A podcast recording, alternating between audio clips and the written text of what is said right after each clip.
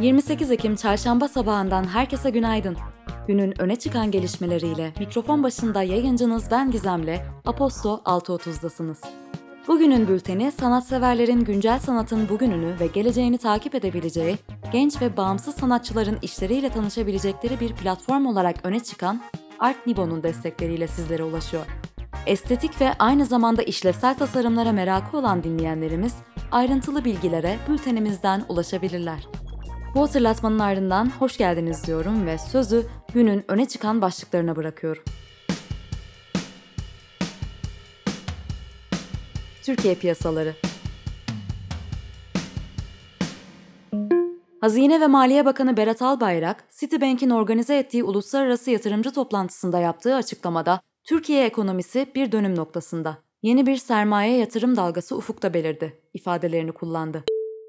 Ayrıca Albayrak, küresel şirketlerin içinde bulunulan belirsiz ve zorlu dönemde Türkiye gibi yabancı şirketlere karşı tarafsız, değişime açık, şoklara karşı dirençli, güvenilir ve dinamik ortaklara ihtiyacı bulunduğunu da belirtti. Küresel piyasalar Avrupa Merkez Bankası'nın ticari ve merkez bankaları tarafından yüksek değerli ödemeleri çözme sistemindeki bir aksaklık, banka mevduatının değerinde 400 milyar avroyu aşan bir düşüşe neden oldu.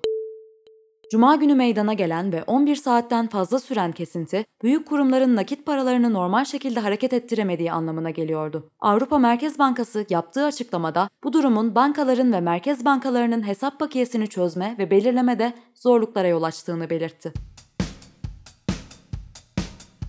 İş Dünyası Türkiye Pandemi nedeniyle kısa çalışma uygulamasına sahip iş yerleri için sağlanan kısa çalışma ödeneği Cumhurbaşkanlığı kararıyla 2 ay uzatıldı. Türk Traktör 2020 yılının 3. çeyreğinde 360 milyon liralık net kar açıkladı. Şirketin bir önceki yıldaki aynı dönemdeki karı ise 43 milyon lira olarak gerçekleşmişti. İş Dünyası Dünya Yarı iletken üreticisi AMD, rakibi Xilinx'i 35 milyar dolar karşılığında satın alacağını duyurdu. Bu satın almanın açıklanmasının ardından 2020 yılında gerçekleşen 40 milyar dolarlık Nvidia ARM, 20 milyar dolarlık Analog Devices Maxim Integrated Products ve 9 milyar dolarlık SK Hynix Intel satın almalarıyla yarı iletken sektörünün 2020 satın alma ve birleşme hacmi 100 milyar doları geçmiş oldu. Xilinx ile birleşme gerçekleştikten sonra 13 bin mühendis ve yıllık 2,7 milyar dolarlık ARGE harcamasına ulaşacak olan AMD, yarı iletken şirketlerin son dönemde 5G altyapısı ve nesnelerin interneti teknolojilerine yönelik yaptıkları yatırımlara da ışık tutuyor. Londra merkezli banka HSBC, 2020 yılının 3. çeyreğinde bir önceki yılın aynı dönemine kıyasla satışlarında %11, vergi öncesi karlılığında ise %36 düşüş açıkladı. Bankanın CEO'su Noel Quinn ise şirketin daha önce açıkladığı yeniden yapılanma sürecinin hızlandırılacağını belirtti. Geçtiğimiz Şubat ayında HSBC, bir süredir kötü giden finansalları nedeniyle küresel çapta yaklaşık 35 bin kişiyi işten çıkaracağını ve 100 milyar dolarlık varlığını satacağını açıklamıştı. Teknoloji Türkiye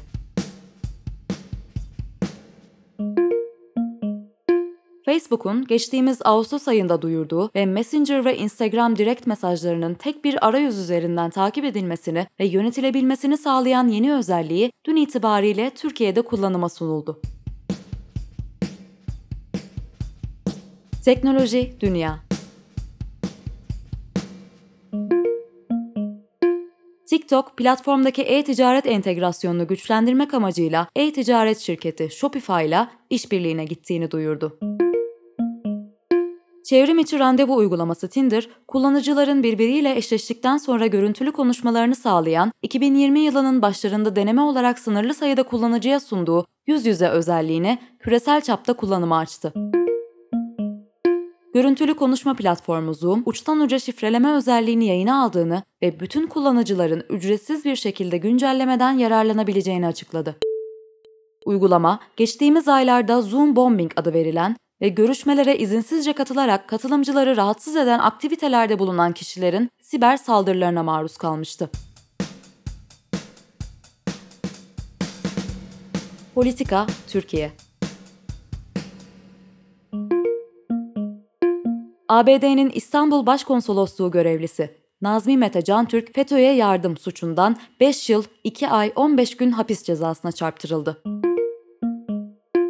AK Parti, CHP, MHP ve İyi Parti TBMM'de ortak bildiri yayınlayarak Fransa'ya tepki gösterdi. Bildiride siyasi amaçlarına ulaşmak, iktidarlarını tahkim etmek ve dahil oldukları çatışmalara taraftar toplamak başta olmak üzere çeşitli gerekçelerle halklar ve inanç toplulukları arasında yıkıcı ihtilaflara yol açabilecek söylemlere başvuran, düşmanlık doğuran eylemlere tevessül eden herkes sadece temsil iddiasında oldukları kitleleri değil, bütün insanlığı derinden etkileyecek bir cürüm işlemektedirler. Ne yazık ki son dönemde bu türden bir hastalıklı söylem Fransa Cumhurbaşkanı Emmanuel Macron'un beyanlarında ve icraatlerinde tezahür etmektedir ifadelerine yer verildi.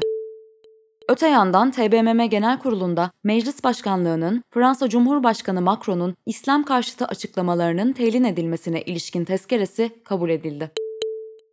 Avrupa Komisyonu, Cumhurbaşkanı Recep Tayyip Erdoğan'ın Fransa menşeli ürünleri boykot etme çağrısının Ankara'nın Brüksel'le imzaladığı diplomatik ve ticari anlaşmaların ruhuna aykırı olduğunu ve bu kararın Türkiye'yi AB'den daha da uzaklaştıracağını savundu. Fransa Dış Ticaret Bakanı Frank Riester, Türkiye ve Müslüman dünyasında başlatılan boykotun ülke ekonomisine olan etkisinin şu anda sınırlı olduğunu savundu. Ülkenin Ticaret Bakanı da AB'nin bir sonraki zirvesinde Türkiye'ye karşı adım atmak zorunda olduğunu söyledi.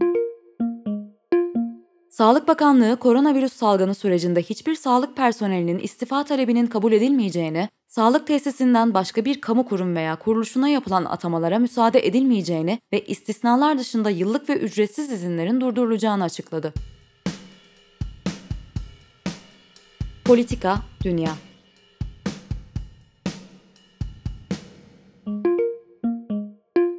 ABD Başkanı Donald Trump'ın yüksek mahkeme üyeliğine aday gösterdiği yargıç Amy Coney Barrett'ın ataması, demokratların yeni üyenin seçimden sonra belirlenmesi konusundaki itirazlarına rağmen Senato'da yapılan oylama sonucunda onaylandı. Oylamanın ardından Barrett, Beyaz Saray'da düzenlenen törende yemin etti ve mahkemenin 9 üyesinden biri oldu. ABD Yüksek Mahkemesi, Cumhuriyetçi Parti'nin itirazını kabul ederek Wisconsin eyaletinde 3 Kasım'daki başkanlık seçimi için postayla zamanında kullanılmış olan oyların 9 Kasım'a kadar sayılabilmesi talebini reddetti. Azerbaycan Savunma Bakanlığı, Ermenistan ordusunun ateşkese rağmen Goranboy, Terter ve Berde illerine top ve füzelerle ateş açtığını duyurdu. Saldırılarda en az 4 sivilin yaşamını yitirdiği açıklandı.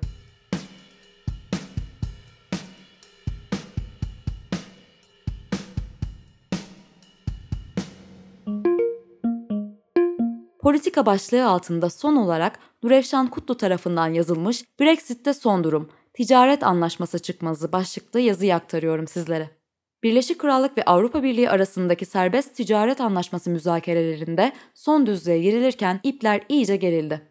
Birleşik Krallık Başbakanı Boris Johnson'ın 16 Ekim'deki anlaşmasız Brexit'e hazırlanmanın zamanı geldi çıkışından sonra askıya alınan görüşmeler, tarafların anlaşmanın yakın olmasına ikna olmaları sonucunda bu hafta yeniden başladı. Yoğun günlük görüşmeler yapan AB baş müzakerecisi Michel Barnier ve Birleşik Krallık'taki mevkidaşı David Frost, 28 Ekim'e kadar Londra'da, daha sonra ise Brüksel'de görüşmelerini sürdürerek 3 hafta içinde bir anlaşmaya varmayı hedefliyor. Normal şartlarda 15 Ekim'de tamamlanması gereken müzakere sürecinde 31 Aralık'a kadar bir anlaşmaya varılmazsa taraflar anlaşmasız olarak ayrılacak.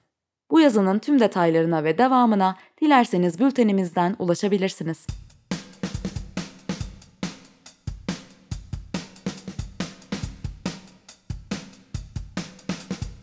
Spor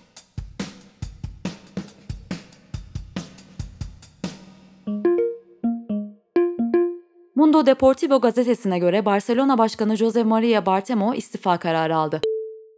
Yönetimi seçim kararı almak zorunda bırakacak güvensizlik oyu kampanyasında 16 binden fazla üye imza kullanmıştı. UEFA Avrupa Ligi 1. grubunda 29 Ekim Perşembe günü oynanacak olan Maccabi Tel Aviv Demir Grup Sivas Spor karşılaşmasına locaların %50'si kadar taraftar alınacak. Automotor und Sport'un haberine göre Formula 1'in 2021 sezonunda 23 yarış olması planlanıyor. Günün öne çıkan karşılaşmalarının sonuçlarına ise bültenimizden ulaşabilirsiniz.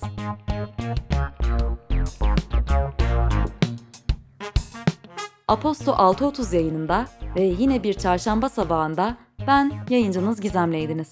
Cuma günü tekrar buluşuncaya dek hoşçakalın, hepinize mutlu günler diliyorum.